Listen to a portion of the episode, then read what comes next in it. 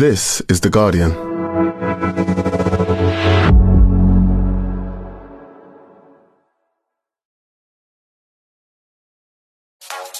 Love Island is back on UK screens.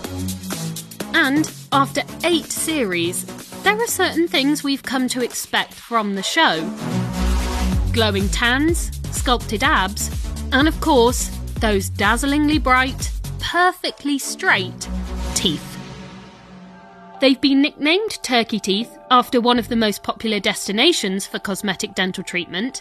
And seeing these Hollywood smiles in the villa and all over social media is making more of us consider going abroad to correct our own imperfect teeth.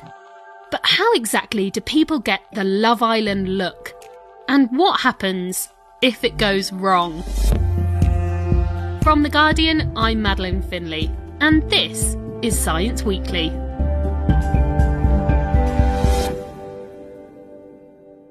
Paul Woodhouse, you run your own dental practice in the northeast of England, and you're also on the board of the British Dental Association.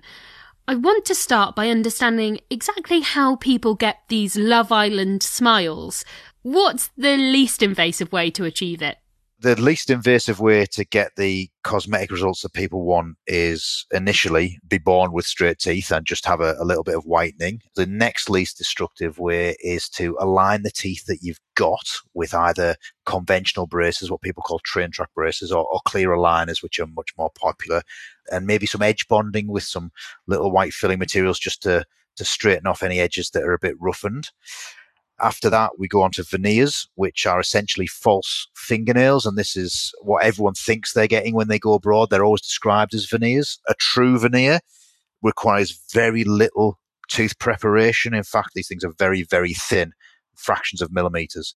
In that case, your teeth are still untouched underneath. And if you have the veneers taken off, your teeth underneath are still fine. They're okay. Yeah, generally, uh, hopefully the teeth are in a fairly good position anyway, and the veneers are just glued onto the enamel. The ideal veneer prep requires a lot of enamel left on the tooth to actually glue the veneer onto. Finally, you would go to full coverage crowns, which are thick preparations. So usually a millimeter of material at least is removed from the tooth.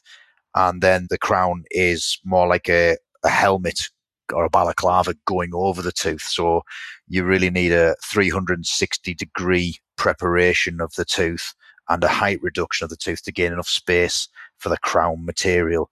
If the word crown is involved, there is going to be some reduction of tooth material. So, what I've been seeing on social media when people are getting their teeth filed down to what look like shark teeth, a crown's being put on each tooth, which to me seems like a super extreme thing to do on every single one of your teeth, especially if they're healthy. Yeah, so th- these kind of things are happening when it's the quick, fast solution with very little regard for long term outcomes, where you need to get the teeth in a line, but you don't bother to move the teeth. You just cut the teeth back until they're all in a line. So some teeth will have 0.8 of a millimeter removed, and some teeth will have a couple of millimeters removed until the stumps all line up. And then you make crowns that fit over the top so that you present a uniform front and a, a uniform height pattern. Where I live, there's new cosmetic dental clinics opening up. So, what's the difference between what's on offer here and what's on offer abroad? Why would people go abroad to have this done? The standard argument is it's cheaper abroad because it's done in a almost production line ways of manufacturing these crowns. They're not individually tailored to a smile. There is get you in the chair, numb you up, cut all your teeth down, come back a, a week or so later, get those crowns fitted. When you're producing quality dental work, it takes time. It takes time to prepare the teeth. It takes time to plan the case out before you even start preparing the teeth and then it takes time for quality crowns to be manufactured. Many of the people who travel abroad for cosmetic dental work are really happy with the results. You only have to look on YouTube and TikTok to find people showing off their smiles and talking about the newfound confidence it's given them, including former Love Islanders Ekin-Su and Luca Bish. I had nice smile before, but now I have an even better smile. I'm so confident, all I want to do is laugh and smile all the time. So when my teeth came, I felt so emotional because they were exactly how I wanted. I'm Luca. I've had my top 10 with EMAX and my bottom 10 with laminate. Uh, the dental centre has been absolutely amazing. It's been one of my best decisions I've ever made. But there have also been cases of it going horribly wrong. Last year, a British Dental Association survey of a thousand UK dentists found that 96% had examined patients who had gone abroad for treatments. And of those, 86% reported having treated cases that developed problems. So, Paul, what are some of the risks associated with these kinds of procedures? The most common issue that we find where lots and lots of tooth material is cut down is the teeth underneath dying off, which will require either extraction or root canal therapy. But there is also very, very basic stuff like cleanup after the fit. We've seen cement between teeth because the teeth are generally linked crowns there is no ability for the patient to clean between their teeth. They can't get floss through there. The shapes are wrong, so there's not an ability to get underneath the crowns with little interproximal brushes. So you end up with a much higher likelihood of gum disease, which is where you lose the bone support around the teeth. And if the bone goes, it stays gone forever. It never, ever comes back. It cannot be regrown. And if you lose the support of the teeth, those teeth will eventually fall out. And have you seen any of these kinds of disaster cases from somebody who has gone abroad? My favourite case for bad stories is is a young 19 year old who went out there and he had a beautiful smile. He was a he was a good looking young man, but he went on holiday to Turkey and he ended up with 10 linked crowns on the top and two groups of five on the bottom. He was in great amount of pain because he could only focus his bite on two teeth, so he couldn't eat properly. Because his teeth don't hit together, he can't speak properly, he can't form letters properly, he can't clean his teeth properly. There was evidence underneath three of his teeth that they were already dying off.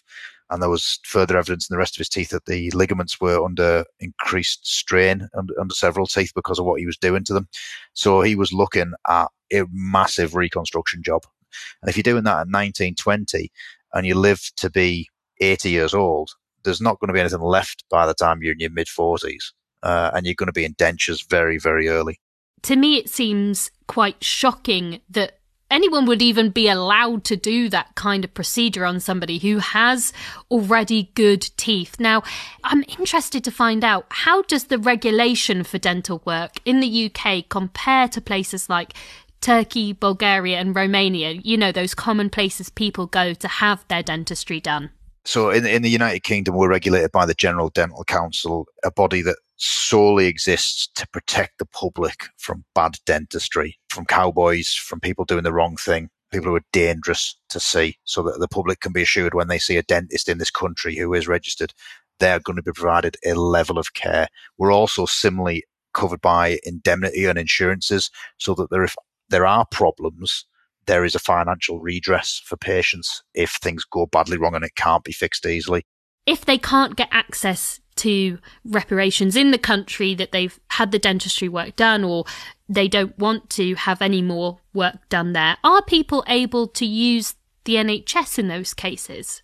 there's not an NHS dentist in the country that would touch one of these cases. Um, I'll speak particularly about England, so apologies to my uh, Scottish, Welsh, and Northern Irish cousins. It's based on basic services. So you are contracted to provide basic care to your patients. This is advanced care and needs to be done by people who know what they're doing. Now, most dentists can handle it with advanced training, but they're not contracted to do it on the NHS. So one, they will be in breach of contract. Two, the way dentists are remunerated if I do 10 crowns, I would lose money. So no NHS dentist will treat. them. Which could leave people with a big financial burden. Do you think this could get worse? Yeah, absolutely. And these are the tip of the iceberg cases because this has only become a, a, fairly recent phenomenon of people doing dental tourism and health tourism. Those cases that have gone really well where people are totally happy, they could have sort of simmering problems underneath, a bit like the pin being pulled on a hand grenade. It's going to blow up. We just don't know when.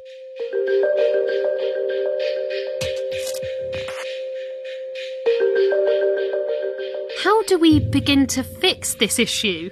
you can educate people so much, but it, the trouble is, it's the instant gratification. So I've seen people who they've come to me for consultations or colleagues for consultations, and they've been told with alignment, whitening, a, a bit of bonding, they can have the smile that they want, but it's going to take them six months. It's going to take them a year, and then they jump on a plane to Turkey, etc., and they come back two weeks later with the teeth they've always wanted, but everything's destroyed underneath if people are visiting a dentist in the UK and they, they talk about going abroad, it's important that we, as healthcare professionals, explain the risks. If they still want to take those risks, that's fine. They've just got to accept the consequences.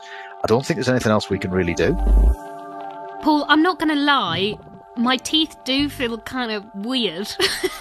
Uh, they feel very um I feel very conscious of them after this conversation, but it's been really fascinating and useful to hear. So thank you so much. Oh, no problem. Thanks again to Paul Woodhouse. And that's it for today. This episode was produced by me, Madeleine Finlay. It was sound designed by Joel Cox, and it was executive produced by Ellie Bury. We'll be back on Thursday. See you then. And don't forget to floss.